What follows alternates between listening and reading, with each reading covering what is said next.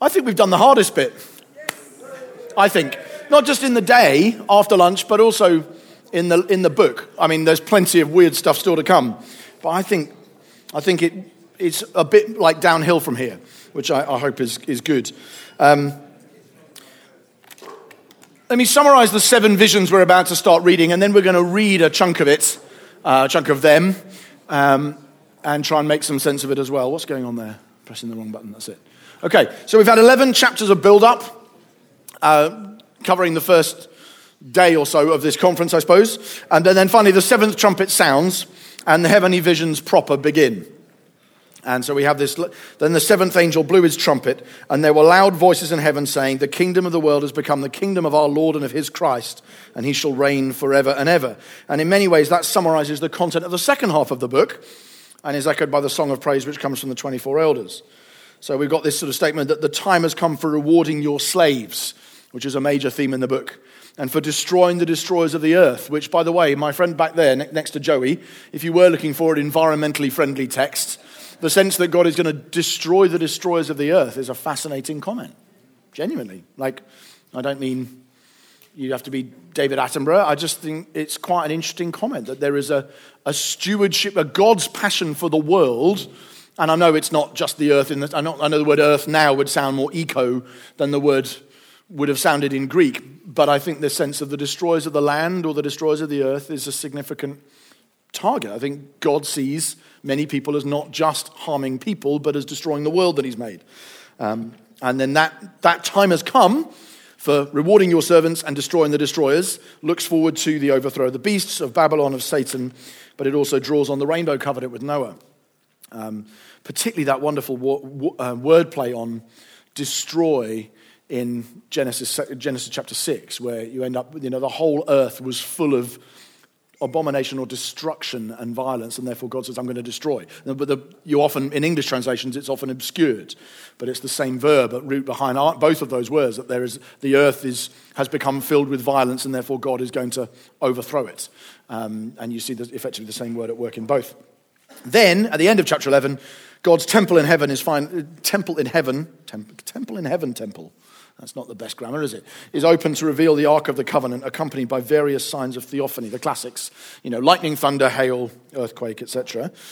So the Feast of Trumpets has culminated in the Day of Atonement, um, where the most holy place is opened. And so there is a, again, a Jewish liturgical festal feel to the end of chapter 11. We've now had the Feast of Trumpets, and now the tabernacle or the temple is open, and we can see the Ark of Covenant on full display.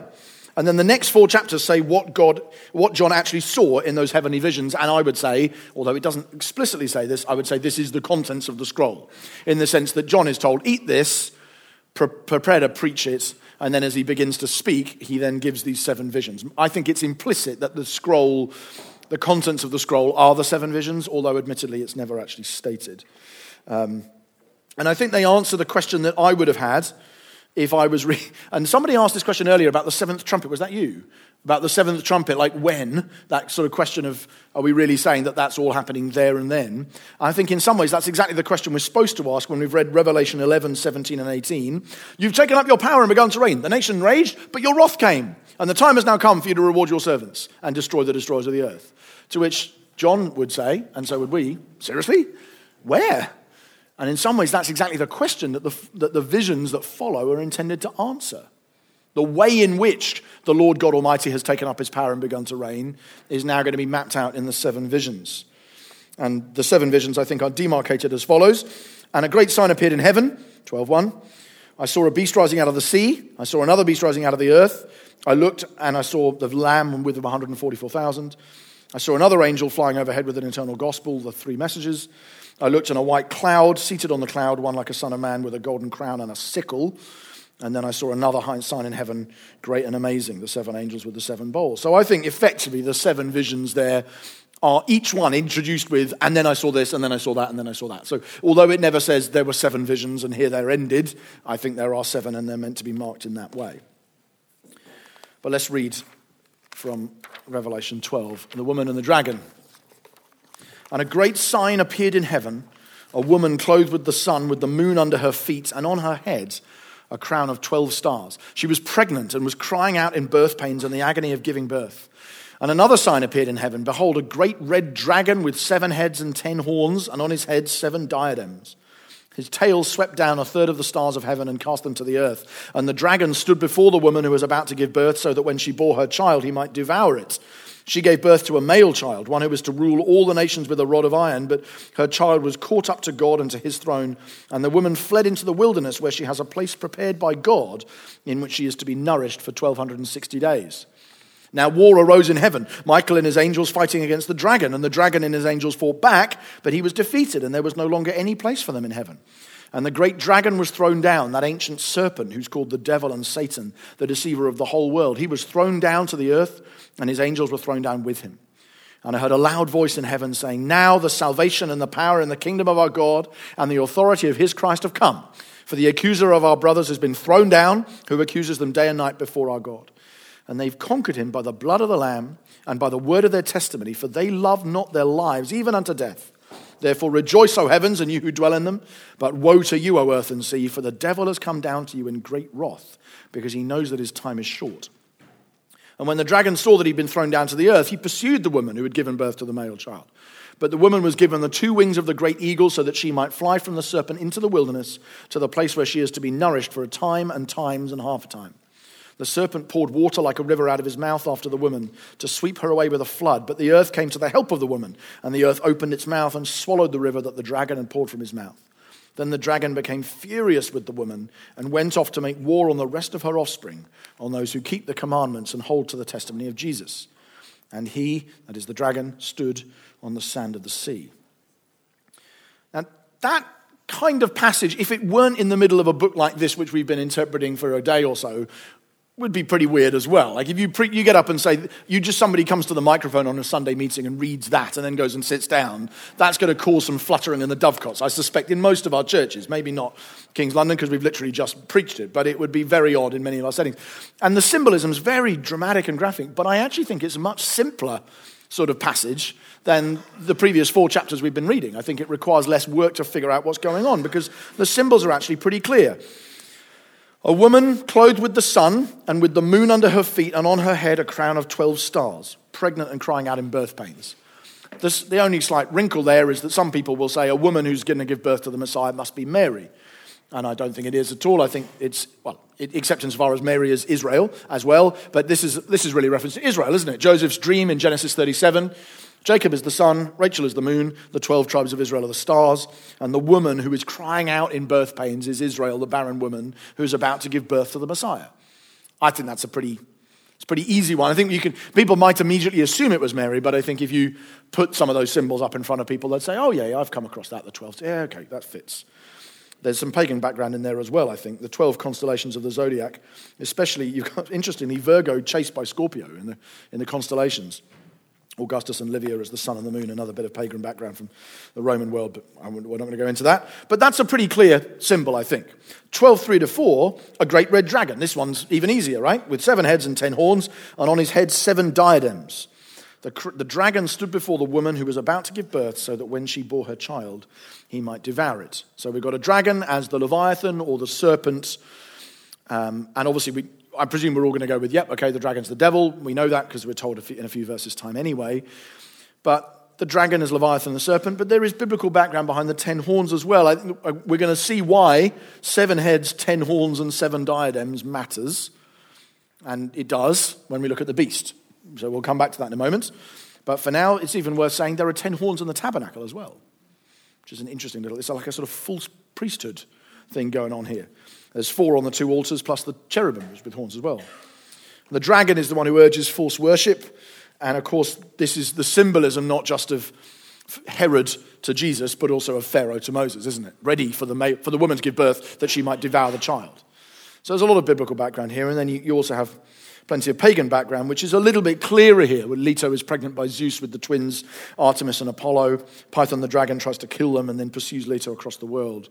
Apollo eventually kills Python, and then Set the dragon pursues Isis and is eventually killed by her son Horus. It's a very developed myth, and which what John is brilliantly doing in the best sort of contextual apocalyptic poetry there is, is to fuse that story with the story of Herod and Jesus and Pharaoh and Moses and biblical images of Israel as a woman giving birth and stick them together and say this is what's happening in and through the, the Christ story.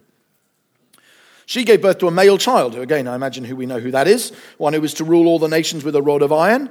The woman fled into the wilderness to be nourished for 1260 days. And if you've got the 1260 days from the previous thing, the three and a half years period of tribulation, that's quite clear too.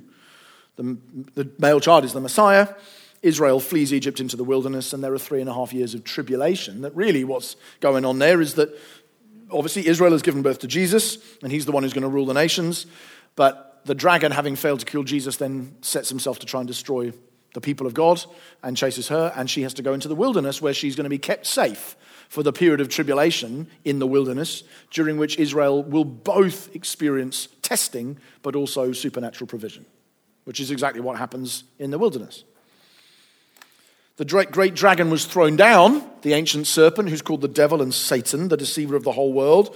He was thrown down to the earth and his angels with him. The accuser of our brothers has been thrown down. That is, until this point in the story of Scripture, it would seem that the Satan, the accuser, until the ministry of Jesus, has access to the heavenly court. Which is, what else is he doing there in the book of Job? Like, who lets Satan in? You know what I mean? There's like somebody, there's supposed to be a bouncer around here somewhere saying that guy is the one guy who's definitely not allowed in. But of course, the point is that the accuser is given access in the heavenly court in the context of not just that story, but arguably some of the stories about the prophet Micaiah and the false prophecies, arguably the story of the census. The Satan seems to be able to do stuff, to be able to accuse. But from this point on, because the ministry of Jesus onwards, he never has that power again. The accuser is thrown down. Until now, he's not like in the heavenly court worshiping holy, holy, holy, but he is able to, metaphorically speaking, to walk into the court of God and say, I want to go and attack that person. And I want to accuse them and tell them that they're guilty. But at this point, from this point onwards, the ministry of Jesus, the, the, devil is thrown down, and there's no accusation allowed evermore because he's no longer got access to God and he's no longer got the right over you because he doesn't have any guilt to throw at you because of what Christ has accomplished. The accuser has access to heaven in the old covenant, but not anymore. Satan's the accuser. Of course, Zechariah 3 would be another one, isn't it? And Satan is cast down by the preaching of the kingdom, which is why I saw Satan fall like lightning from heaven when the gospel starts going out. And of course, the cross itself. Now, you know, the prince of this world is, uh, is bound, he's finished. And there is pagan background there as well, although I think that's probably less, less significant. In, in both the biblical case and the mythological case, the dragon is overcome by the male child that it's trying to kill. That's how the myth in pagan mythology works, but it's also what happens in, in Jesus. And then, him having been thrown down to the earth, he then goes, Right, now we've got to kill the people who are there. He's furious because he's not allowed to accuse anymore, so he's going to chase and try and destroy the people of God.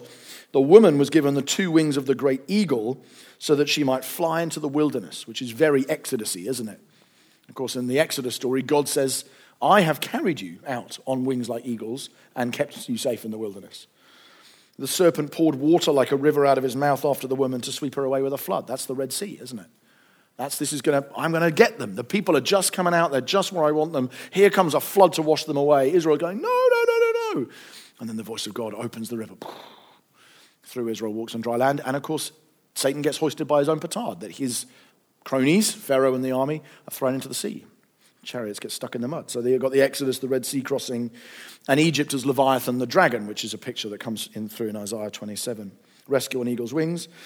And interestingly, the woman in Zechariah 5, this is one of the weirdest passages in the Bible. If it wasn't Revelation 9, there's got to be somewhere in Zechariah, isn't it? You know, I just some of you know Dave Devenish. I just think it's a, what he did a preach on Zechariah years ago at Stoneleigh Bible Week, which said Zechariah is the, I won't do the Dave voice, but you know, it, it, it, comes out naturally. No, no, no, no, I won't because I need to take strepsils for three days. Um, but it is, if you don't know Dave Devenish, you'll, yeah, if you ever did, you'd know why. Um, but he, he was doing this thing where he's preaching on Zechariah and saying, um, he's the kind of guy that when he comes to the microphone to bring a prophetic word, you really you hope that there's no visitors. It's like a really kind of curveball guy. And Dave is just imagining Zechariah coming and saying, Behold, I see before me a giant book 30 feet long and 10 feet wide.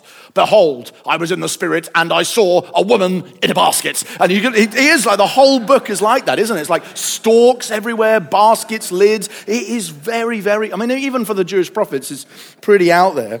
And this is one of those stories, and I think it's really fascinating what happens that there is this woman whose name we eventually discover is iniquity that Zechariah pictures being flown away by storks in a basket and left in Shinar, which is the site of Babylon in the Old Testament. There is a woman who's taken iniquity, in a sense, or wickedness, is taken, a woman representing wickedness is taken out of the land of Israel and flown over to Babylon and left in the wilderness.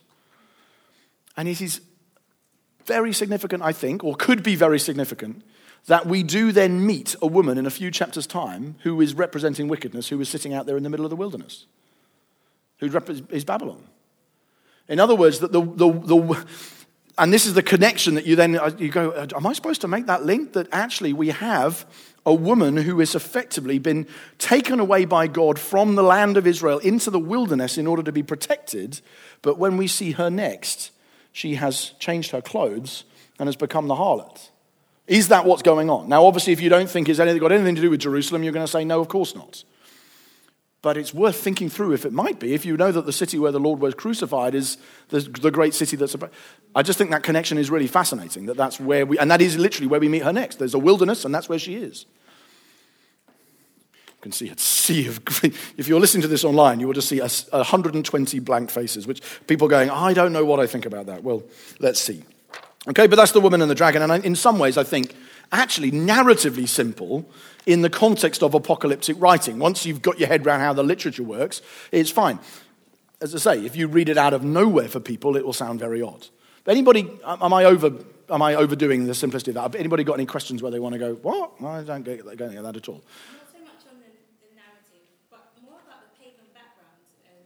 you was introducing like the stars and how Yeah. John is using Yeah. But yes, oh, why has he why has he done this? Yes. So, is this a common thing in the Bible where the Bible picks up on pagan mythology or symbolism or stories and then reinterprets or appropriates them in order to make a different point than the original? And is that an argument against the Bible or Christianity? I think it. I don't think it ever happens with these myths anywhere else that I know of, um, but I think it's really quite common in the ancient world. So I think so. A really good, a really kind of clear example, I think, is that when Jesus tells the story about the master who goes away uh, to a foreign country in order to negotiate over who's going to have control over the country. That that's based on what had already happened when the, the Jewish rulers had gone to the Romans and said, "Hey, would you support me in my bid to become full, the sole leader of the country?" And Pompey, the Roman general in the whatever contemporary of Julius Caesar's, had said, "Well, this sounds like a bit of a mess because they're both asking for help, and they're both. I'm going to come back and I'm going to Get, take both of them out and we'll occupy Judea. So the story about the king who goes away on a long foreign journey in order to stake his claim to the throne of his country is a very familiar story from history that they would use. And Jesus is using it as a, a, a narrative shape that people would know. And I think that's what he's doing. I don't think that's a strike against Christianity at all, unless every idea in the Bible has to be original. But I don't think, I think I was going to say any of them are. There are clearly a lot of things in the Bible that are original, but almost all of them are so contextual as to be very clear to the people then. And I think you have the same thing with flood stories. In fact, when I teach the floods, one of my favorite things to do is to go through the other, the main other flood epic and draw the comparisons and say, it, I did it on, if you were here for the Genesis one, I did it there, I think. It's just, isn't it brilliant that the, the gods of the nations, when the story of the flood is told, are saying, all the, it was just a bit noisy for the gods, so they thought human beings are getting too populous, so we better try and get them to quieten down and send a flood to kill them. But then they made a pig's ear of it and somebody rescued someone, and then the gods had a squabble about it. And then eventually they agreed on other methods of keeping the noise down. And I tell that story just so people can see look how transcendent and sovereign the God of the Bible is that he's the one who says, no, no, no, this is because of wickedness, and I don't have to do it in negotiation with other gods. I can just speak and it happened. And I think that often what the Bible's doing is reinterpreting, deliberately riffing off, I don't think quite piggybacking is the right word, but riffing off and exploiting the myths of the world and saying, look what it looks like when instead of reading that through a pagan lens, you read it through the lens of a transcendent, sovereign, and good God. You'll have a totally different view of all of the myths of the world. Christianity, in that sense, is the true story. And every story, in some way, is piggybacking off the essential nature of the narrative that God has put into the world. And that's why romances are gripping in the way that they are, because the whole of history is a romance. So that's why victory stories or battle stories are gripping, because that's what God has made the world to be. And so, in a way, I think this, that account of it has got it that you, you know, people raise as a critique, I think is almost the wrong way round. I think every Shakespeare story, every Homer, are subversive or back to front tellings of a fundamentally Christian story, and the gospel sets us straight on it. And that's now, obviously, as someone who's not a believer is not going to believe that, but I think it's a lot of interesting work to be done on comparing literature, mythology, and the gospel, and saying, look how this subverts and undermines the, claim, the pagan claims of that. That's a longer answer than you wanted, I'm sure, for you. Sorry, but um, yeah, Howie. I'm interested in your bracket there is no Miltonic fall of Satan. I have never read Milton's Paradise Lost, so I would just like to unpack that. Um, basically, John Milton sees there as being a, and so do a lot of Christians, that there is a fall of Satan prior to the Garden of Eden story. That basically the narrative goes Satan was a, an angel, he was jealous of Jesus. As a result, he got thrown out of heaven. And before the Bible starts, and that may or may not be associated with you know, the age of the earth, and something in some readings it is. And then he pops up in the garden as a, as a snake because he's been thrown out of heaven. And while I can see where that comes from, I think it's mainly piecing together some very elusive references in Isaiah 13 and 14 and Ezekiel 27 and 28. And I don't think it's I don't think those texts, when read that way, actually do mean those things, although there clearly is a pride problem. In, but I just don't think the Bible ever goes there. Or like, how did the devil get to be like the devil? The Bible just doesn't give us that. And when it says this is when Satan was thrown down, it's pretty explicit that the throwing down of Satan from heaven takes place with the ministry of Jesus, not at the very beginning of time before the garden. That's how I'm, That's the point I'm making. And I think we got it from Milton in the end, um, although I'm not sure where he got it. Never looked. Hey, Lee.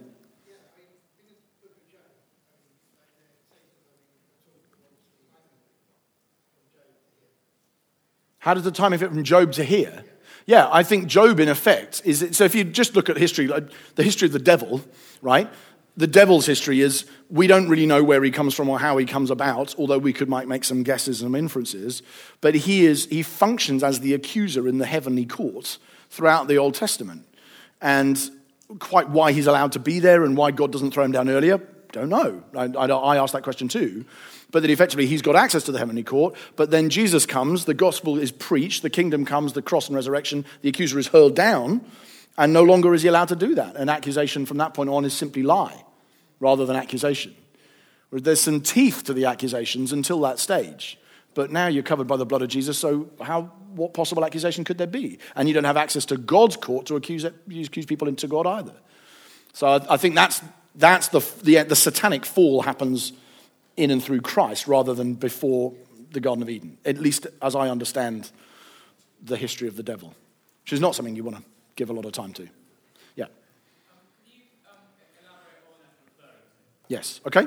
So that's two questions, really, isn't it, Phil? Let's you know, bundled up together. Okay. So the questions are. So first question is, how does the fall of Satan here relate to the the star that falls down, the star of wormwood? Um, and I think there there is a difference, I think, between a, a, vision of a star coming down to earth and poisoning the waters in the midst of the first century, which is, I think, what's going on in that vision, and the throwing down of the devil, the, so his accusation is no longer allowed. Having said which, the timescales are the same anyway, in the sense that both of them, in a preterist reading, are happening in the period immediately surrounding and after the resurrection of Jesus anyway. Yeah, so there's overlap. Um, the other question was who, what happened, what's the t- deal with the woman in the preterist reading? Um, and I think, it again, that slightly depends on whether, that's how far back was it? I don't want to get myself in a tangle here. Yeah. Our, you remember on, the, on this page, we looked through the issue of the, the extent to which the three and a half years of tribulation, would we map that onto the whole of church history, or in fact the whole of redemptive history, or to the more intensive three and a half year period under Nero? And I think if you go for the period under Nero, then the time times and half a time is somewhere in the mid 60s, and the woman is being preserved during that time. But if you read it with the whole of church history in mind, which amillennials tend to, then it, it spans broader than that. And that. Yeah, I think on, I think on, on I think you read the woman as Israel who but, but and then it's effectively, you see, you, you, because I think in the, towards the end of chapter 12, you end up with a strange clarification being brought, which is the devil then meant to make, make war on the rest of her offspring, those who keep the commands of Jesus. Which implies that there is a distinction being made by John in that picture between the woman and the offspring of the woman. Therefore, is the woman almost referring not to Israel in her full both Testament sense, but to Israel in the narrower sense of the people of God who gave birth to Christ, but then her offspring are believing Jews and Gentiles. And on that reading, of course, the woman might well be the woman who goes into a basket and gets sent off to Shinar and then reappears in chapter 17 with eye makeup. Um, again, not that there's anything wrong with eye, eye makeup, but you know, that, that's what she does. So, but that's more of a stretch, and we're not going to see, you know, we won't buy that until we get there, perhaps. Yeah.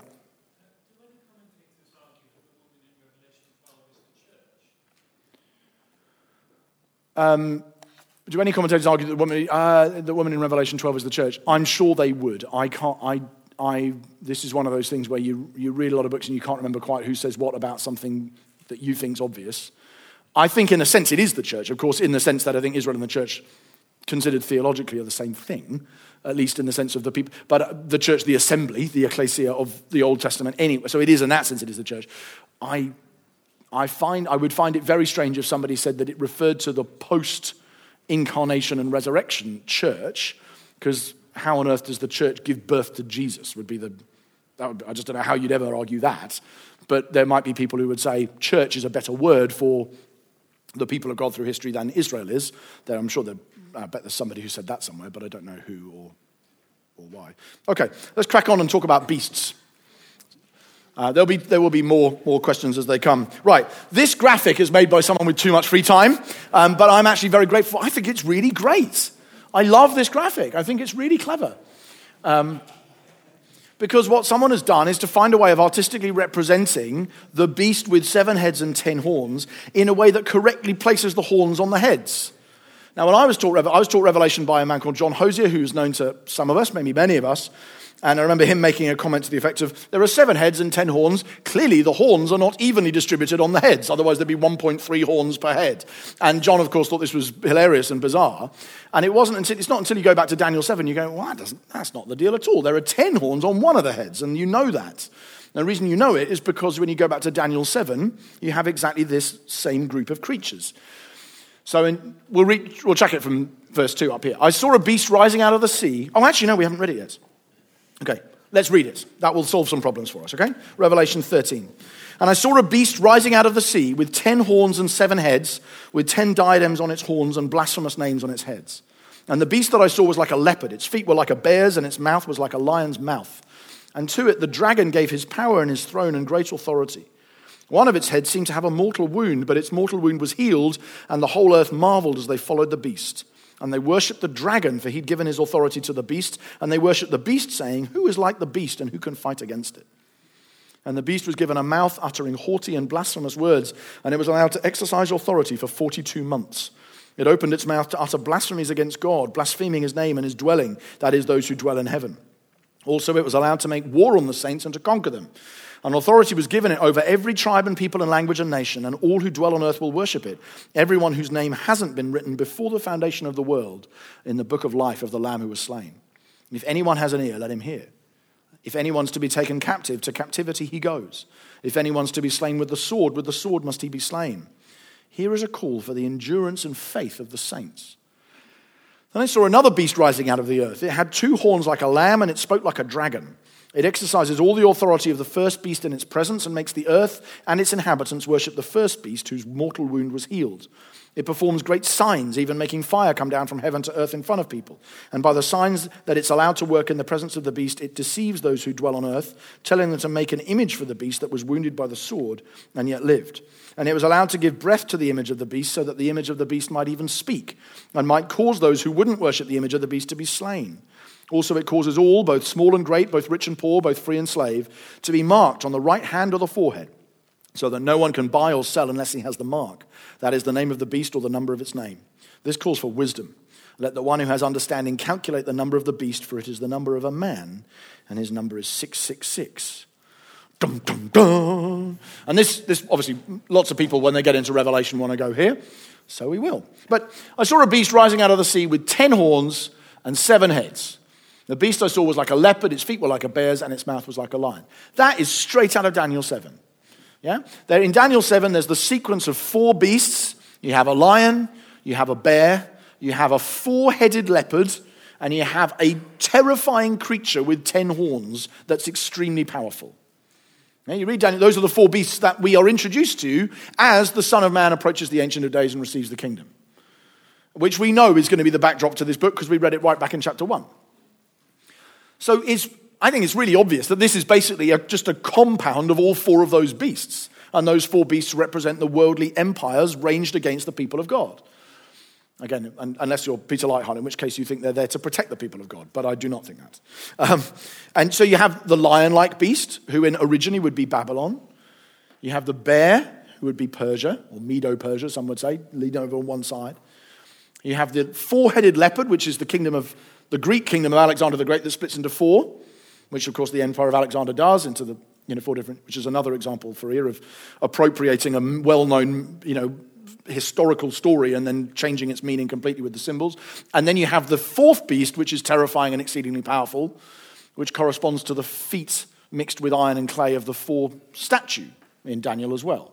So Daniel has these two huge visions of empire. One of them uses a statue, gold, silver, bronze, iron. The other one uses beasts, going lion, bear, leopard with four heads, ten horned thing.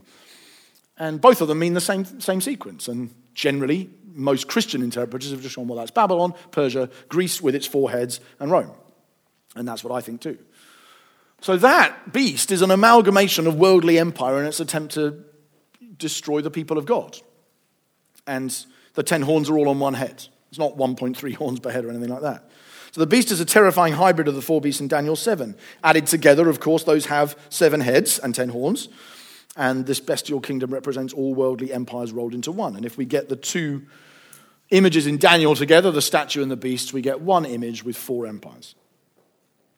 The dragon that we know about stands on the beach between the land, Israel, and the sea, which is the top, you know, sort of in the topography of Israel. Israel is the land, and then the Gentiles might be over the sea. And in the language of prophets like Isaiah, that's a, a big thing. You know, the gospel is going to go across to the islands and away across the oceans. And that's, I think, so when the dragon stands on the shore of the sea, he's got a foot on the land and a foot in the sea. And now we've got a beast that's going to come out of the sea and a beast that's going to come out of the land. And I think you've got a beast that's going to come out of the Gentile world and a beast that's come out of the Jewish world, and they're going to come together to attack the church, I think is what's happening here, although that takes a bit more time to make the case. Chris. Yeah. No. Um, no, I, I think, in a sense, the, the language of the sea, I think it means there will be no more chaotic rebellion against God. And of course, Gentiles, even the word Gentiles changes its meaning, doesn't it? So the, the nations in some Old Testament texts are the people who don't believe in God. In some Old Testament texts, they are the people who don't now but will believe in God when the Messiah reaches them. And in the New Testament, they make up the majority of some churches, and as they make up, I'm sure, the vast majority of this room as well. So I don't think it's saying there won't be any more Gentiles in the sense we have now, but there won't be any more Gentiles in the sense the nations who don't know God. In that sense, there won't be. But I don't think that's what the sea doesn't mean Gentiles, if like, whenever it comes up. Uh, I think sea in Revelation's more actually to do with the forces of turbulent forces of creation in rebellion against God, which obviously does include Gentile nations at this point in history. Um, and that's back to Jonah getting on a boat and going across the sea and falling into a storm because, you know, and, and, and, Paul even getting on a boat and saying, I'm going to go to the nations and we're going to spend a lot of time following my journey around the Mediterranean. I think it's a, it's a big theme. But I don't think we should read the abolition of the Gentiles into Revelation 21, if that's what you mean. Beasts in the Bible, of course, are animals which kill humans, metaphorically, those who attack Christians. So you have you know, there are animals that humans can tame and animals that humans can't tame and that tend to eat us. And the first you call livestock and the second you call beasts. That's what a beast is. So you wouldn't call a, I don't think the Jews would ever call a cow a beast. Beast doesn't mean an animal, it means the kind of animal that might attack a human, as opposed to the kind of animal that we have domesticated or have clearly exercised our authority over. There's a wildness and an untameness to the, what, that which is bestial. And hybrid beasts, in many myths actually, result from bestiality, right? So minotaurs, griffins, those sorts of creatures in mythology re- result with the sort of intercourse between two different animal species that produced a hybrid beast. Obviously, it doesn't actually happen that way, but that's the way that mythology often works. And there's a sense here in which, in Ezekiel 16, the bestiality of Israel, which of course is horribly described in Ezekiel 16 and very in the most, um, yeah, the most sexually explicit passage in the Bible, Ezekiel 16, um, but the, the bestiality Israel commits with beasts produces monstrosities, um, which we meet in Daniel chapter 7, among other places. That's not to say that the beasts are all Israel's fault or anything like that. It's to say that that's how the prophets apply the language of bestiality to apply to beastliness in the world and in empire. The, some of you are going to be rummaging through Ezekiel 16 in the course of this next few verses, I can tell, um, this next few minutes. The beast is worshipped who is like the beast. That's what they cry, which is a parody of how many people in this room are called Michael? Anybody? No one in this room. Mike, Mick Taylor. Yes, right? Mick Taylor means who is like God, and he makes clothes. Um, but Michael means at least who is like God, Michael. And this is a parody that is not who is like God, this is who is like the beast. This is like the, the demonic answer to the question Michael. Who is like God? Who is like the beast? And that's what the people say. The beast blasphemes for three and a half years. It makes war on the saints. But the focus of the threat is mainly idolatrous rather than military. Yeah, there is some military attack as well. It's main, but it's not mainly we'll kill you. It's mainly we will do everything we can to lead you astray and get you to worship someone who is not God. Humanity is then divided into those who worship the beast and those whose names are in the book. And as we've said, the Neronian persecution did last three and a half years, during which Tacitus at least tells us that Christians were torn, out, torn by dogs while dressed as wild beasts. That's how Tacitus, Tacitus didn't like Nero, so he didn't whitewash him in any way, made him sound like a completely terrible person. But it sounds like he was a completely terrible person, and this is one of the things he did. So there is something even bestial about the way in which Rome attacked and savaged the church in the 60s. Again, the actual 60s, not the 1960s. So you have a beast rising out of the sea, which is a hybrid of all of the beasts of Daniel 7, worldly empire trying to destroy the church, but that's a Gentile power. And then, of course, we meet the beast coming out of the land. And don't worry, the barcode at the top is just me being amusing, just maybe not being amusing, just kind of feeling like a little random graphic needs to be thrown in there. Don't worry. Um, but again, we've got a you know strong parallel here. You know, and I saw, and I saw, I saw a beast rising out of the land, two horns, like a lamb. So this is a parody of Christ, a parody of the sacrificial system, a parody of the good gifts of God in giving the lamb, not a parody of the empires of Daniel 7. This is a different kind of beast. And so, again, I think this is a sort of effectively a, a land beast, a Jewish beast, rather than a Gentile beast. And I think it symbolizes the fusion of religious and state power, as you see in the book of Acts and in the Gospels in the persecution of the church. Spoke like a dragon. It has the authority of the sea beast, and it makes the earth worship the beast whose mortal wound had been healed. Earth gets deceived by his miracles. People, obviously, so the, the land beast is there to get people to worship the sea beast. That's the job. Um, uh, people worship the first beast. The land beast is allowed to work signs, tells people to make an image, kills those who don't worship it.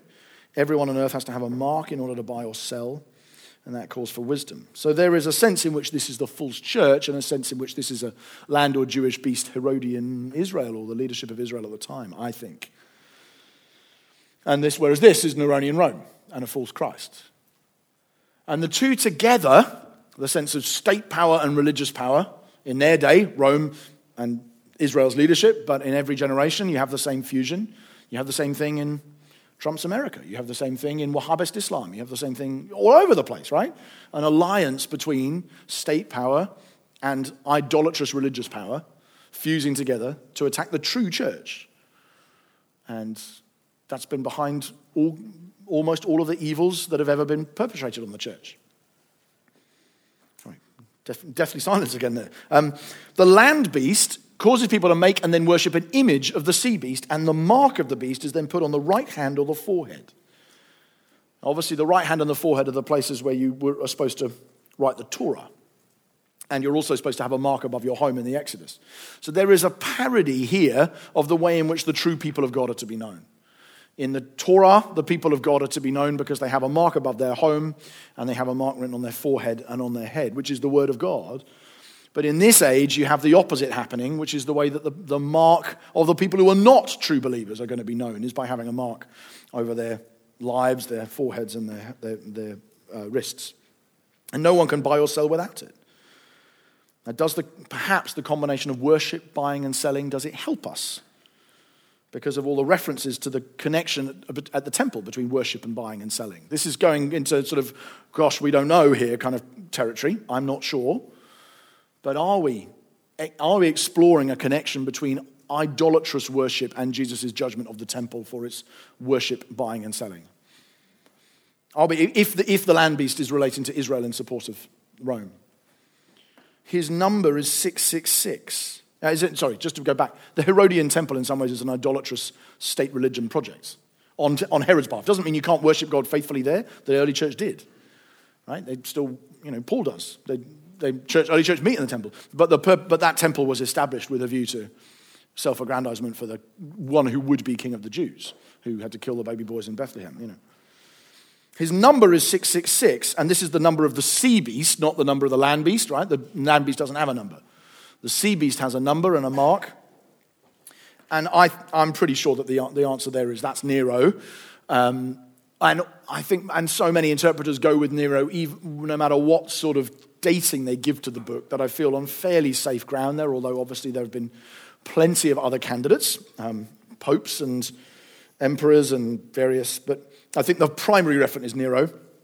The reason for that is in Gematria, the game, some of you would have heard this before, but you know that there's a game. It doesn't sound like a great game to you, probably. But if you have a language, imagine like the Roman alphabet, which we probably know because of it's the same, same alphabet we use, but it has Roman numerals. Yeah, a V and a five are the same. Yeah, or a one and an I are the same. To be honest, we still do it with number plates on cars.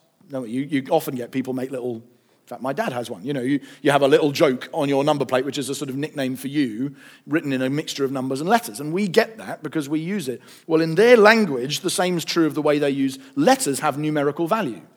So if you spell out Nero Caesar, like, in, like, it, like it does there, N R W N, that W is an, is an omega, right? Q S R, it adds up to 666.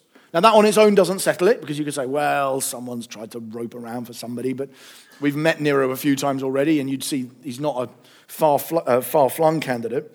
But if you add up all those letters, you, it adds up to 666. But the kicker for me, the one that really helps, is the footnote in your Bible. I feel some confidence in saying, it depends what Bible you use. But amusingly enough, in the ESV Bible I have here, it says, uh, Revelation 13 18 says, Let's calculate the number of the beast, for it's the number of a man, and his number is 666, full stop, and then there's a little six in the top, which I just think that's wonderful that the, there is a, even a satanic Bible translation that's drawing that point out. But you have probably got, how many, how many of us have got footnotes in our Bibles on that verse? In Revelation 13, 18? Yeah, okay, and quite a few of us. And I, I presume it says something to the effect of some early manuscripts have 616, right? And the reason for that, I think, and this is one of the things that tips me quite strongly into the Nero camp, you know what I mean? I'm not a Nero fan particularly, is that if you take out the second N, which you would if you were changing the case and saying he's not, you know, if you use it in the accusative, he is Neron Caesar, but if you use it in the nominative and just say Nero Caesar, it would be spelled Nero Caesar, which is how we might expect to spell it. If you take off the second N, as you could imagine somebody would, you remove 50 from the overall score and it turns into 616. And so I think it's very likely that the reason why you have that wrong manuscript early on in the tradition is that somebody said, these idiots have done their maths wrong. Nero Caesar doesn't make 666, it makes 616. Let's correct it. And somebody else has then presumably gone, no, no, no, because it was in the accusative case and that's why it had an N at the end. Again, make of that what you will. I think that's, to me, that's compelling, but that's the kind of thing I get excited about. Um, why do you use gematria at all? Why play that game at all? Why doesn't John just say, this is Nero? Why not come clean? Well, partly there's a let the reader understand, you know, let's be a little bit cryptic and elusive to people who might come and kill us sort of deal, I expect. Um, but there are a number of reasons George Caird gives in his work on Revelation to suggest why this may have happened. Six falls one short of seven. So there is a, he does. In, in, and obviously, I know I'm, I'm, numerically, I'm on safe ground there, right? But I'm not therefore saying, oh, well, seven is perfect, six is fallen. But I am saying six is man's number, because six is the day on which man is created. And so, if instead of exalting the God of the day seven, you exalt the man of day six, you would end up with a 666. And there's a numerical play there that is almost saying, can you see how Nero is, Nero is like the embodiment of what happens when man tries to rule? It all goes horribly wrong. So I think that's one reason. It's also two thirds of a thousand, because a third have been destroyed by the trumpet plagues. So is that, that might, that might be another reason why the number would appeal to John, to think oh, that's a good way of clarifying that number. It's also a triangular number. You know, a triangular number is like a square number but different. Instead of being 36 times 36, it's 35 plus 36 plus 35 plus 34, and down like that.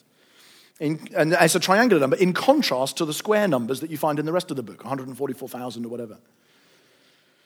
And also in the Old Testament, the number 666 only appears in one place. It appears in association, I say one place, two places, but one person in association with Solomon. I don't know if you've ever done this when you've been reading through your, in your devotions and you come across the number 666 in, what in Kings and you think, oh, that's an interesting number. Wonder what that's got to do with it. Eh, well, probably nothing because it's just got, had to weigh something and it happened to be that. But I think, there's, I think even there, there's more to it than that. Solomon is the example par excellence of what happens when a king gradually dethrones God and pursues for himself wealth, weapons, and women, or guns, girls, and gold, or any kind of variant of the kinds of things that people run after when they're overpowered kings. And in a sense, therefore, it would be a nice illusion, I think, for John to say, there is a hint back here to what we've seen before, which is what happens when kings get too big for their boots and commit idolatry.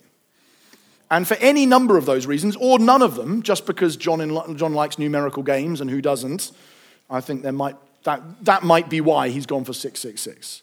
Did you raise your hand, John, as if to say, I don't like numerical games? Okay, that's great. I'm glad you felt that that was your first public contribution in the setting. That's a, an important point that needed to be made, so thank you. Um, sorry, we're old friends, and if we weren't, I wouldn't get away with it. Um, so the question, of course, how preterist or idealist do you want to be? I want to have my cake and eat it. I want to say, I think this is Nero, but bestial worldly empires in, a, in alliance with religious power, often purportedly Christian religious power, by the way. So let's not, again, pin this all on the Jews. This is like, this has been true in our society far more of Christians than of anyone else. But that religious power in support of idolatrous state power is usually the biggest threat there is to the true church. But I do think they would have read it and thought this is Nero. And I think it is but it also refers to any number of other candidates for that office that we might go through through history. Right. Beasts, numbers, marks, and so on. Discuss. What do you think? And do you have any questions or clarifications? How, many, how persuaded are you? How many questions do you have to follow up? Or do you just want to talk about something else to free your mind from the symbolic, weird world of Revelation for a moment? Okay. So, that's good. There's some animated, energetic discussion. What I'm going to do, if it's okay, is move into chapter 14 and try and do that well, and then we'll make space for questions following up what we've just been talking about in a few minutes, if we can.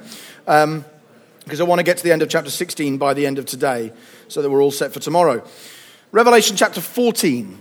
Now, just in, by the way, just to introduce, I think if I put this page up, to jump to cut to the end of chapter 14, I think we have what Revelation 13 shows us from earth's perspective, Revelation 14 shows us from heaven's perspective. So, from the point of view of Revelation 13, the true church is being, you know, killed and forced to worship idolatry, or you know, it basically prevented from trading, trading, encouraged or seduced into idolatrous worship and killed. From the point of view of Revelation 14, those who are killed are actually being redeemed and given rest and refreshment and harvested uh, with a view to God's good purposes and his judgment on the earth, which will follow. So, Revelation 14 provides a counterpoint from to Revelation 13, saying this is what it looks like from heaven, as opposed to if you look like it from earth. This is what Revelation 14 says. Then I looked and behold, on Mount Zion stood the Lamb, and with him 144,000 who had his name and his father's name written on their foreheads. And I heard a voice from heaven like the roar of many waters and like the sound of loud thunder. The voice I heard was like the sound of harpists playing on their harps, and they were singing a new song before the throne and before the four living creatures and before the elders. No one could learn that song except the 144,000 who'd been redeemed from the earth. It's these who haven't defiled themselves with women, for they are virgins. It's these who follow the Lamb wherever he goes. These have been redeemed from mankind as firstfruits for God and the Lamb, and in their mouth no lie was found, for they are blameless. Then I saw another angel flying directly overhead with an eternal gospel to proclaim to those who dwell on earth, to every nation and tribe and language and people. And he said with a loud voice, Fear God and give him glory, because the hour of his judgment has come, and worship him who has made heaven and earth, the sea, and the springs of water. Another angel, a second, followed, saying, Fallen, fallen is Babylon the Great, she who made all nations drink the wine of the passion of her sexual immorality. And another angel, a third, followed them, saying with a loud voice, If anyone worships the beast and its image and receives a mark on his forehead or on his hand, he also will drink the wine of God's wrath, poured full strength into the cup of his anger. And he will be tormented with fire and sulfur in the presence of the holy angels and in the presence of the Lamb. And the smoke of their torment goes up forever and ever, and they have no rest day or night, these worshippers of the beast and its image, and whoever receives the mark of its name. Here is a call for the endurance of the saints those who keep the commandments of God and their faith in Jesus. And I heard a voice from heaven saying, Write this Blessed are the dead who die in the Lord from now on. Blessed indeed, says the Spirit, that they may rest from their labors, for their deeds follow them. Then I looked, and behold, a white cloud, and seated on the cloud, one like a son of man, with a golden crown on his head and a sharp sickle in his hand. And another angel came out of the temple, calling with a loud voice to him who sat on the cloud Put in your sickle and reap, for the hour to reap has come, for the harvest of the earth is fully ripe. So he who sat on the cloud swung his sickle across the earth, and the earth was reaped. Then another angel came out of the temple in heaven, and he too had a sharp sickle. And another angel came out from the altar, the angel who has authority over the fire, and he called with a loud voice to the one who had the sharp sickle Put in your sickle and gather the clusters from the vine of the earth, for its grapes are ripe. So the angel swung his sickle across the earth and gathered the grape harvest of the earth and threw it into the great winepress of the wrath of God. And the winepress was trodden outside the city, and blood flowed from the winepress as high as a horse's bridle for 1,600 stadia. So I think you have three main visions and images here in chapter 14 that present us with a very different perspective of the martyrdom of the church. So, chapter 13, the beast is going to try and get you. Chapter 14, yeah, but when you die, it will be seen from heaven's perspective as a moment of redemption and rest and reaping, which is nicely alliterative, but it's, those are the three things that are going on. There is the vision of the Lamb on Mount Zion, and we know he's been slain. So we we already know. And every time you see a lamb, of course, you go, well, he's been slain and, is, and lives. Behold, I died and now I'm alive forever. So that's encouraging for the people of God.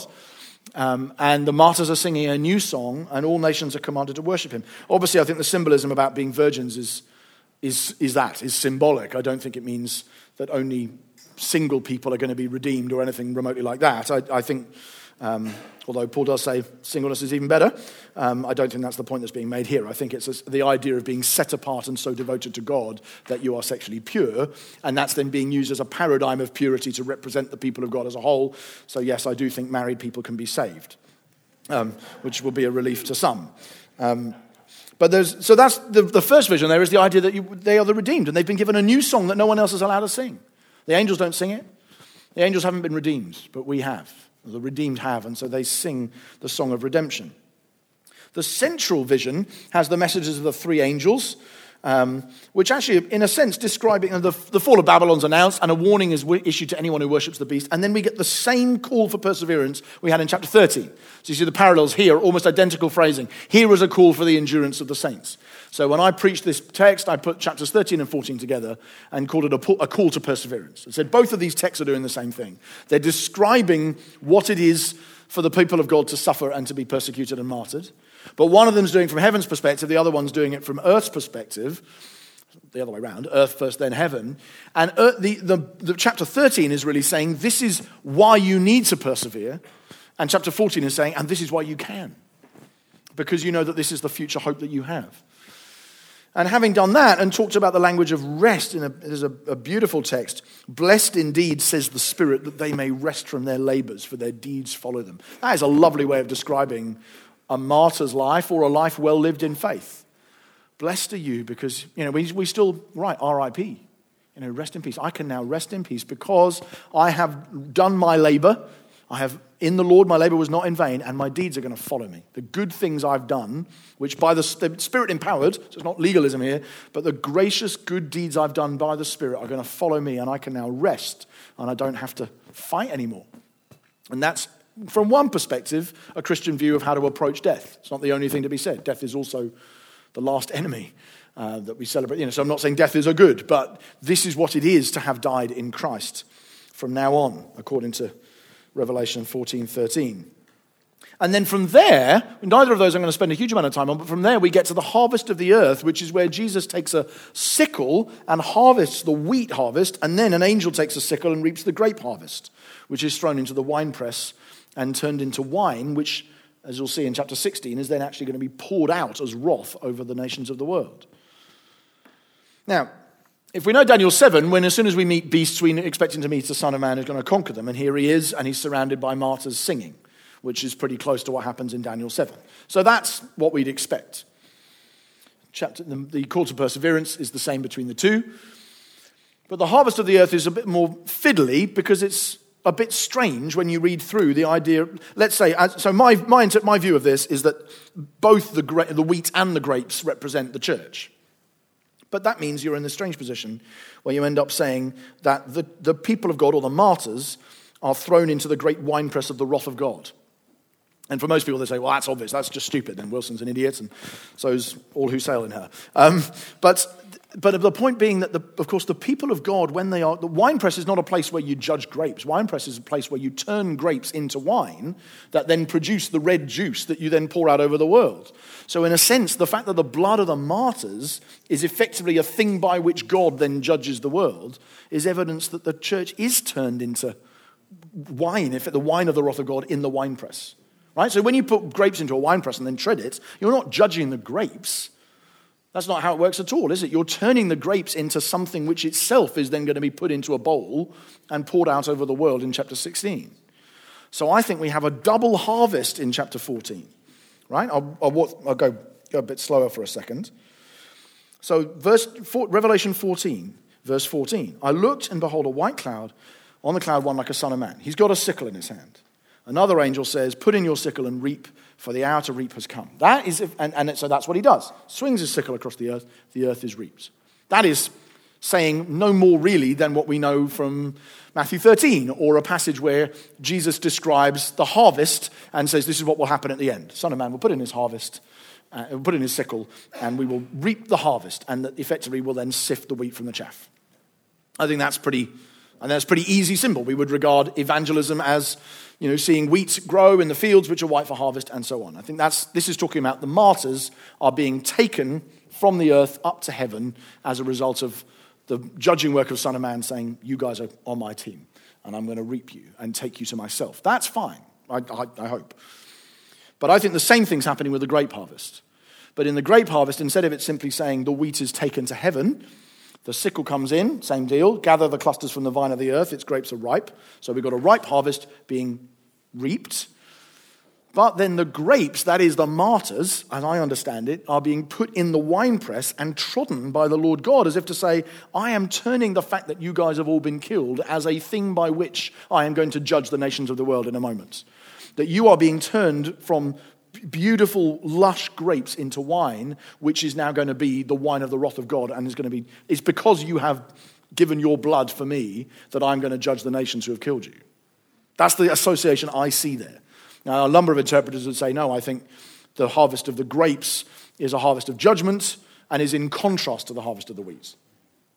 And it could go either way. You make up your own mind. For me, I like the fact you know, among many other things here. But I like the fact that the harvest comes in and it's wheat and grapes which get turned into bread and wine. And I find a sort of sacramental significance of the fact that both of them are good rather than one's good and one's bad. Um, but that on its own doesn't mean that I'm right about its meaning. I just think that it, it is. And it's interesting to me that in chapter 18 and verse 24, when the city, might be Jerusalem, might be Rome, whatever, but when the city is finally judged, it is covered in the blood of the saints which the bowls of wrath have been poured out over us, or over it, hopefully not over us, over it. So that's why I think that the people of God, the martyrs, are actually the grapes as well as the wheat. I could be wrong. Okay? Now, with that and the previous page, any questions or comments on that before we just turn? We're going to read 15 and 16 in one go. Chapter 15 is very short, um, but we do just need to cover off the bowls before we finish the day. Yes, ailed. Sorry, I just like the fact that alid is spelled ailed. It's nice.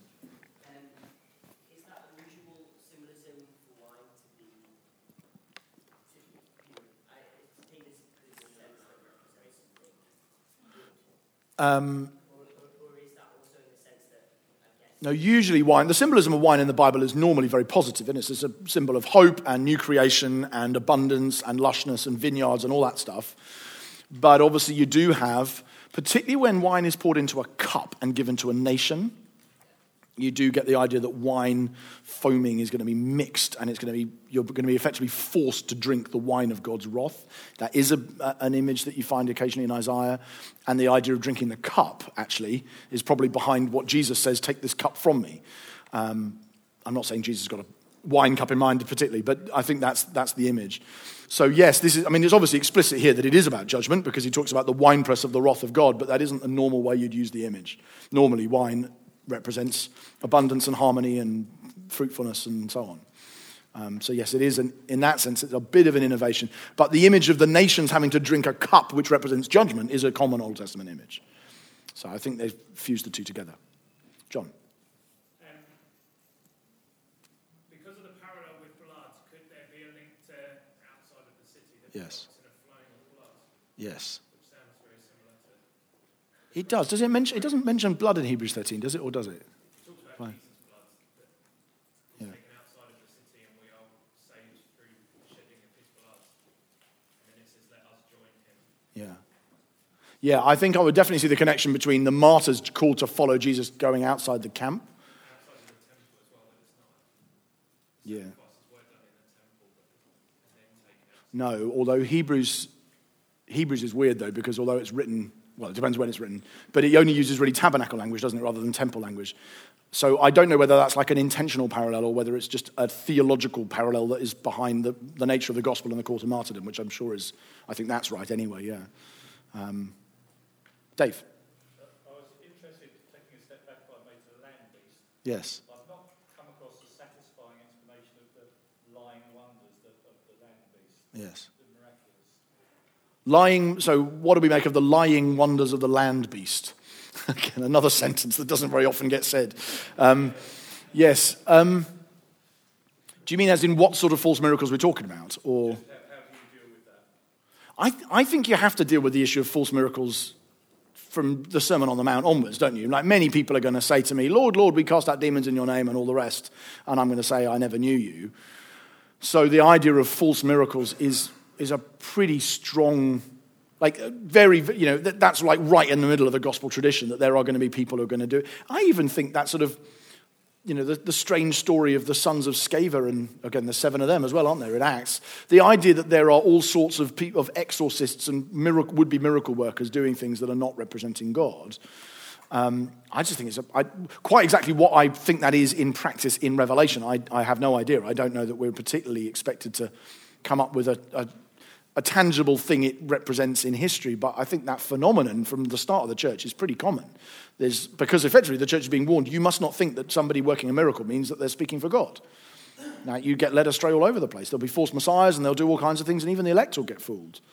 So I think that is a common thread, but I don't think I couldn't pin it on a particular individual at that point. I don't think, unless you've got one in mind. Maybe you're about to. I've not come across sort of historic record No, of that actually happening. No. Not, not just in one person, but as generally.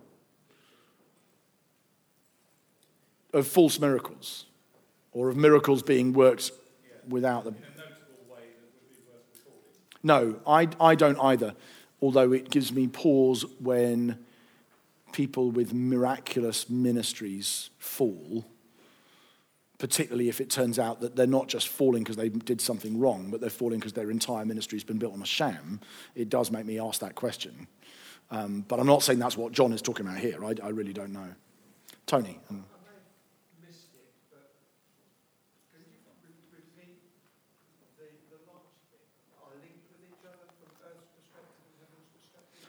Oh, I see. Um, they're not quite. Okay.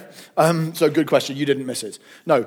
The contrast for me is chapter 13 is saying this is what martyrdom is, um, the persecution of the church looks like from the perspective of the earth. Chapter 14 means this is what it's looked like from the perspective of heaven. But I'm not saying that that parallels that and that parallels that.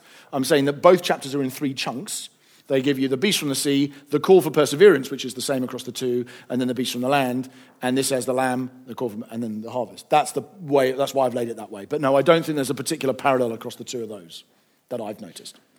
Okay. Andrew, sorry, are we still talking in the, in the preterist reading that, that we're in the time just after Christ's ascension and into glory? Like, Yes, I think in a preterist reading, you're still somewhere between AD 30 and AD 70, but probably with most of this taking place in the 60s.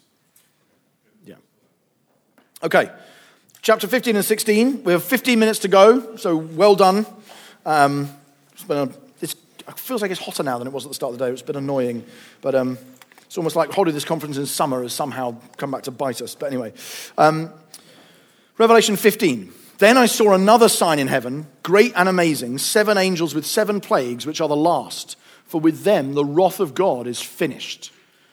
And I saw what appeared to be a sea of glass mingled with fire, and also those who had conquered the beast and its image and the number of its name, standing beside the sea of glass with harps of God in their hands, and they sing the song of Moses, the servant of God, and the song of the Lamb, saying, Great and amazing are your deeds, O Lord God the Almighty. Just and true are your ways, O King of the nations. Who will not fear, O Lord, and glorify your name? For you alone are holy. All nations will come and worship you, for your righteous acts have been revealed.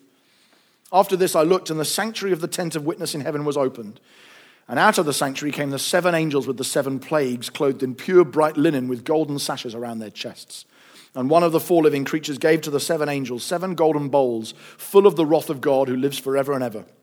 And the sanctuary was filled with smoke from the glory of God and from his power. And no one could enter the sanctuary until the seven plagues of the seven angels were finished. We'll carry on reading in a minute, but you, will notice that there, the, I'm assuming that the bowls of the wrath of God are bowls which have effectively been filled with, from the winepress.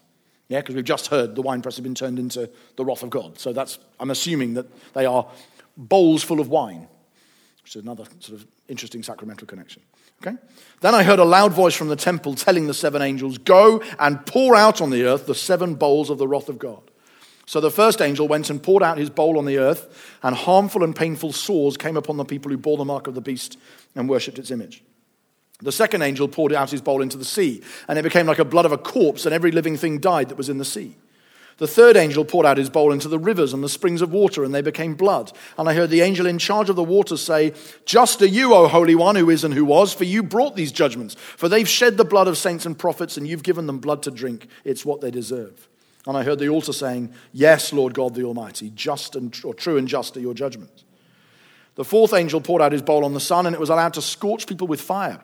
They were scorched by the fierce heat, and they cursed the name of God who had power over these plagues. They didn't repent and give him glory.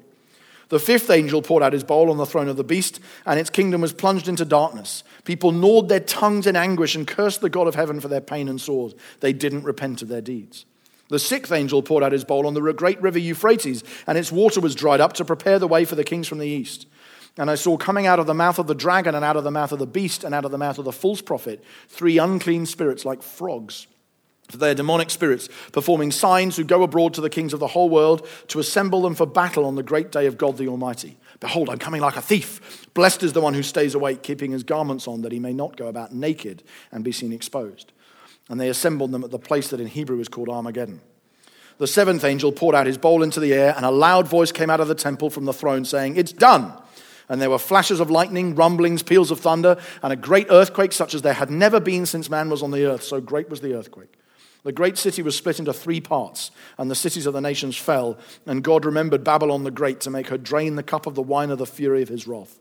And every island fled away, and no mountains were to be found. And great hailstones, about 100 pounds each, fell from heaven on people. And they cursed God for the plague of the hail, because the plague was so severe.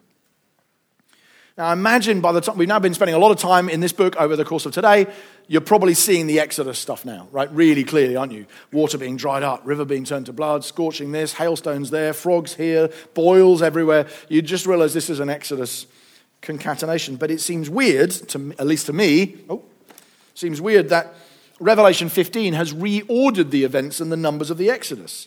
So in Exodus 7 to 15, you get 10 plagues, victory through the sea, song of Moses, sanctuary filled with cloud.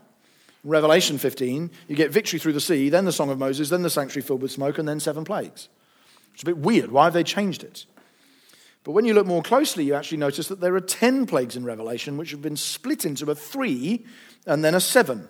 So you get the three plagues or the three woes of chapter 9, followed by the seven that we've just read here. And the Exodus happens in between the two. So the story, I, the I am appears to Moses and John. There's promise of justice for Israelite slaves, Christian martyrs. Then there's three plagues upon everybody. Then in the Exodus story, you get seven plagues which don't touch Israel but they come in later in the church story. Then in Victory Through the Sea, the Song of Moses, the sanctuary filled with smoke, And then in the church story, you get seven plagues which don't touch the church. So again, if you read the Exodus story with that in mind, you think, oh yeah, there's actually only three plagues which hit everyone. The other seven, are we're told, are clarified, only addressed to the, Egyptians. And the, you get the same three and seven work, structure at work in Revelation, but it's hard to see it because they're unbundled. So you have three of them, and then you get into all sorts of other stuff, and so you've forgotten about those three by the time you find another seven. And then at the end of that, so in the course of that, the, the seven plagues, of course, the seven bowls are poured out.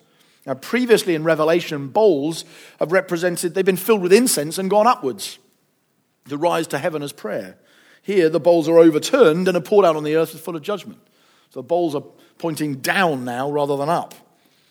And the plagues, as we said, obviously full of Exodus imagery boils, river turning to blood, sun, darkness, frogs drying up the river, and hail. And in striking all beast worshippers, the bowls are also an escalation of the seals, in which only a fourth died, and the trumpets, in which only a third died. So this is now total judgment. And I think that the pouring out of the bowls and Armageddon, as we're going to look at on the next page, is actually referring to the same reality as the reality described in the fall of Babylon in chapter 17 to 19. But then again, that's a preterist point, and you wouldn't do that if you're a futurist or a, actually even an idealist, I expect. An idealist was really saying this kind of thing happens all the time. God is continually judging people for rejecting him and so on. I think that's probably how you do it. Whereas I think with the more preterist side of me and the way I'm reading it, I'm seeing this as really an escalation in history, probably in the 60s, of the judgment of God that's coming out on specific people who have opposed the church in the course of you know, the empire of Nero and, of course, in Jerusalem as well. So that's the sort of overview. But the bit that gets people most animated is probably Armageddon or Harmageddon. Um, I like throwing this out there, but did you know that the first Battle of Armageddon was won with camping equipment? You know that? You seen that? You saw that? I wrote the article. I wrote. Okay, sorry. If you'd read that, yeah. So I, I just like it as an idea. The first, the two battles of Armageddon, and the first one was one with camping equipment, because the language of Armageddon, although you wouldn't often, because again, the way we transliterate Hebrew, you wouldn't spot it. But Har Mageddon, the hill of Megiddo, the, the first battle that took place on the hill of Megiddo in the Bible is the battle between Deborah and Barak and the armies of Sisera, and it's won by Jael, the woman driving a tent peg through the skull of the general. And it's just quite interesting to think the first battle of Armageddon is won with a tent peg. It's just a, one of those phrases that makes people go, uh? Scooby Doo noise, um, and I quite like it. So there's, I've just put it on the map so you can see it. Mount Carmel is there, and then Megiddo, where Harmageddon takes place, is here. And that's got a number of biblical resonances to it because of the Battle of Megiddo. There are several battles in Megiddo in the Old Testament.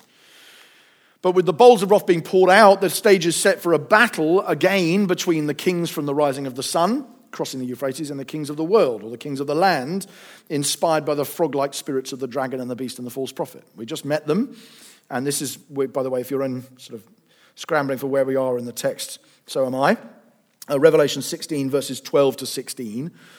Right? The bowl gets poured out in the Euphrates, and the kings of the east come over and there's a battle between the kings of the east and the frog like spirits who have been inspired by the beast, the false prophet, and the dragon.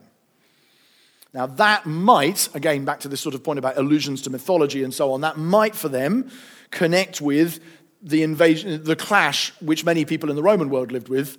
The great threat was the beast from the east um, which we still have, by the way, isn't it? When, when, people, when, we get bad weather, we find a way of blaming even that on the Russians. I don't know if you noticed that last year, but there was the beast from the east. It's like this weird thing about the, the peril from over in the, the land of the east. It seems to run very deep in Europeans.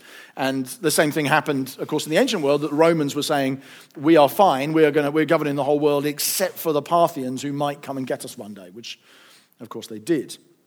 Um, so it might be a version that might just tap into that idea. You know, over the, these guys are crossing the Euphrates. It's a bit like Hitler is crossing the channel. It's like they're going to come and get us. We're, they're on at our door.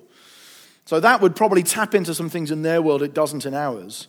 But it happens at the place that in Hebrew is called Har Harmageddon, the mountain of Megiddo. Megiddo is where Barak and Deborah beat Sisera. It's where Ahaziah dies.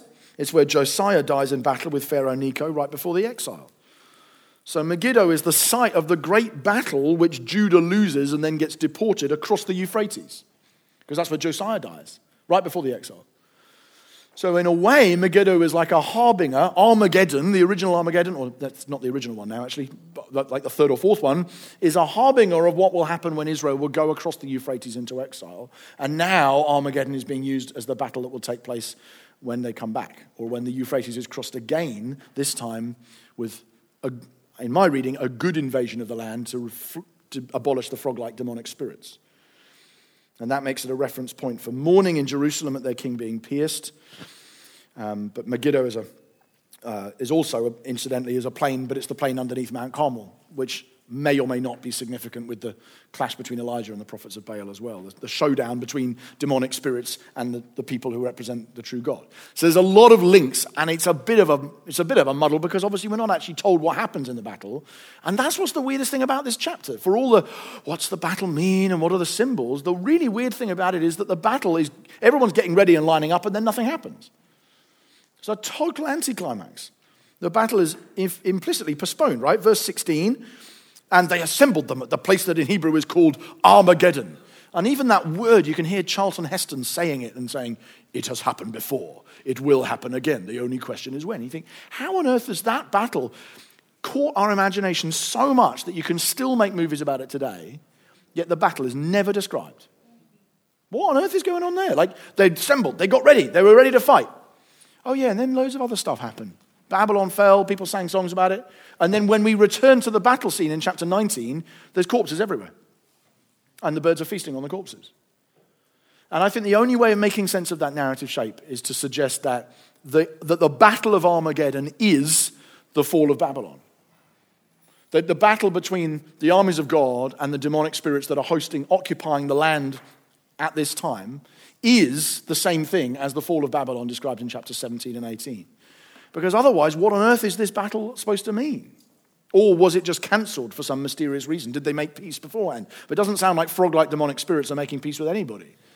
So I think we are expected to assume that the battle lines are drawn up and then we re- reappear three chapters later and see corpses everywhere. I think we're supposed to assume that the thing that happens in between is what the Battle of Armageddon was in practice. Now, this is definitely not going to work if you're not a preterist, and it's not going to work if you don't buy a lot of the other things I'm saying. And, that, and I'm afraid the further into the book you go, the more decisions depend on previous decisions. But I think that's a better way of reading it than there is going to be an end time battle between the people of God and the enemies of God, or whatever it may be, because the battle just simply isn't described. And it seems to be related, as, in my judgment, to the fall of Babylon. So, one or two questions, and then we will go and have some dinner and, and that sort of thing. So, yes, sir. So, this, are we still interpreting Babylon as being Uh, I'm not, but I, because I'm interpreting Babylon as being Jerusalem, but I think you could.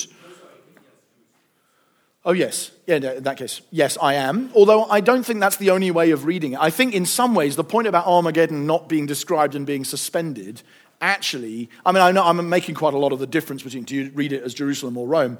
There's clearly plenty of ways of reading. I might well, be, I might well conclude in 10 years' time or 10 months' time, I'm completely wrong. And Babylon is Rome after all. And even if I did, I think I would probably still say, yeah, but the Battle of Armageddon is enacted in the fall of Babylon as Rome, even. Because I just think at a narrative level, I can't work out what else is we're supposed to think has happened here. Because the Battle of Armageddon doesn't happen otherwise. I am, yes, yes. Um, John and Emily, and then we'll stop. Yeah, John.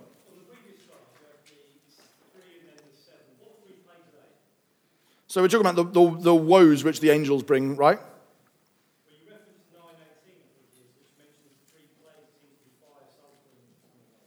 Yes, a third of mankind was killed by the fire and smoke and sulfur coming out of their mouths. Yeah. Yes. No, that is a very good point. It doesn't say that Christians were definitely killed in it. That is true. It doesn't differentiate. And to be fair, neither does the Exodus story. as far as I know, I don't think it says any Israelites died when the river was turned to blood, for instance. I think it's more that we are specifically clarified. In the, like in the Exodus story and in Revelation, it is clarified that there are three which affect, affect the world, and then there are seven which only affect people who aren't in God's people. But uh, you're right, it doesn't actually say there were three that definitely killed God's people as well.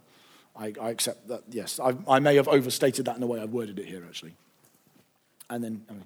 So, related to that, what is the third woe? Because it says the third woe is coming soon, and then it goes to a heavenly vision.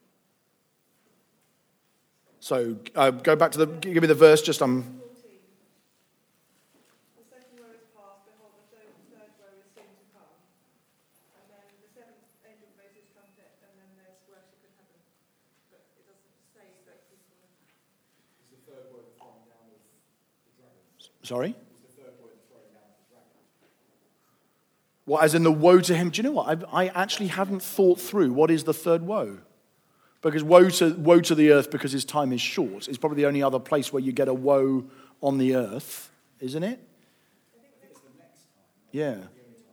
Well, because I think the subsequent woes are limited more to Babylon, aren't they, rather than the world. Whereas I think woe to, woe to the earth may only, uh, may, we'll find out, I'm sure. May, it may be that the only other place where there is a woe pronounced on the earth, not a specific part of the earth, is when the dragon falls to earth. But I actually hadn't, yeah, in chapter 12, I hadn't thought about that.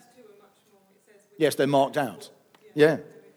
Yes, it's strange, isn't it? Because the, the third woe is the fifth trumpet, and the second woe is the sixth trumpet. You would think the third woe would be the seventh trumpet, but it's not a woe at all. It's a revelation of the temple. So you're right. I think it must, I would assume it did refer to chapter 12 and the throwing down of the dragon, but I had not thought about that. And that's a nice way for me to finish today with something I've never thought of on Revelation. So, we are going to go and have some dinner in a moment. Thank you very much for being so awake and engaged today. Um,